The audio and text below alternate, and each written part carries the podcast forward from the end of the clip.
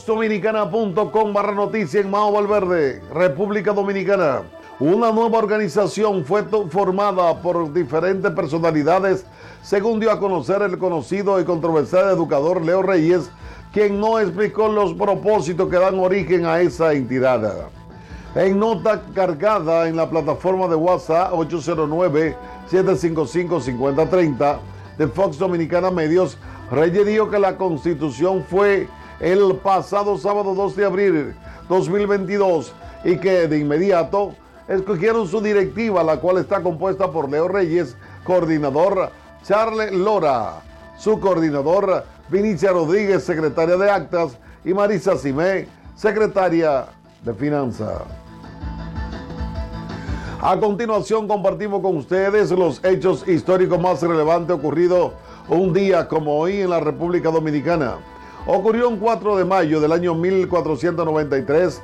El Papa Alejandro VI pide la burla intercaetera, mediante el cual concede a los reyes católicos el derecho a la conquista del Nuevo Mundo y divide el Océano Atlántico entre España y Portugal.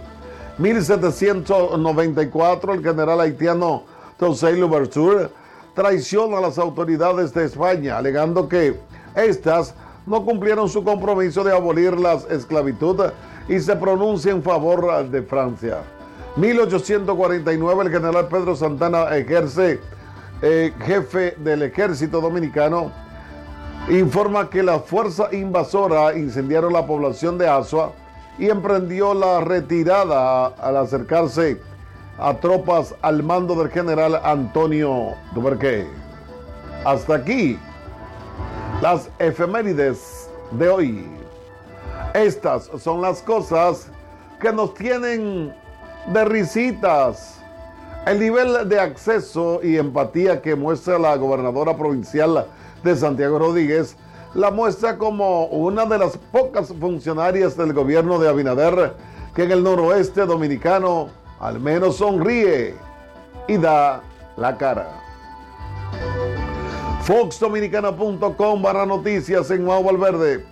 Podía ser sometida hoy a la justicia una dama a la que las autoridades de la Dirección Noroeste de la Policía Nacional dicen haber apresado al terminar la pasada semana cuando presuntamente se convirtió en la segunda persona que intentó introducir drogas a la cárcel preventiva de Mao.